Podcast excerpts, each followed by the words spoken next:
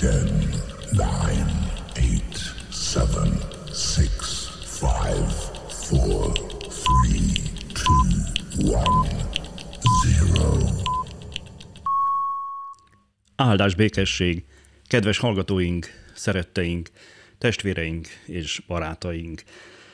A Hazahoztál magyar nyelvű keresztjén missziós podcastünk adását halljátok Augsburgból.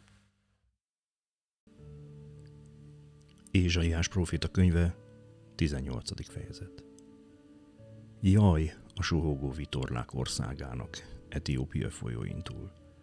Követeket küld a tengeren, papíruszhajókon, a vízszínén.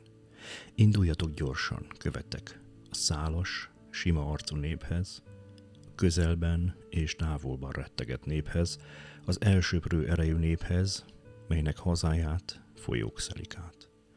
Ti, a világ összes lakói, e föld lakosai.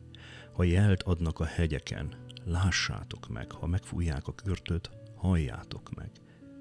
Mert ezt mondta nekem az Úr. Nyugodtan nézem hajlékomból, mint izzó hőség fényes nappal, mint harmatozó felhő aratási hőségben. Mert még szüret előtt, virágzás után, mielőtt fürté érnének a szőlőszemek, levágja a vesszőket metszőkéssel, és a hajtásokat lemetszi, leszaggatja róla. Ott marad mindenestül a hegyek ragadozó madarainak és a föld állatainak. Ott tölti a nyarat a ragadozó madár, és ott telel a föld minden állata.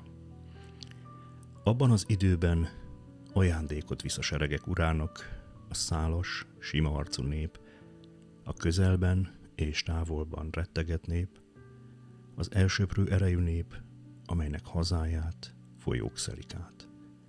A seregek ura nevének lakóhelyére, a Sion hegyére.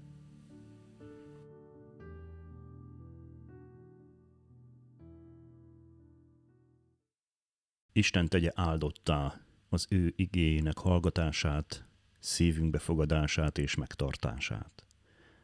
Legyetek áldottak, teljetek meg a szeretettel, a békével és az élettel.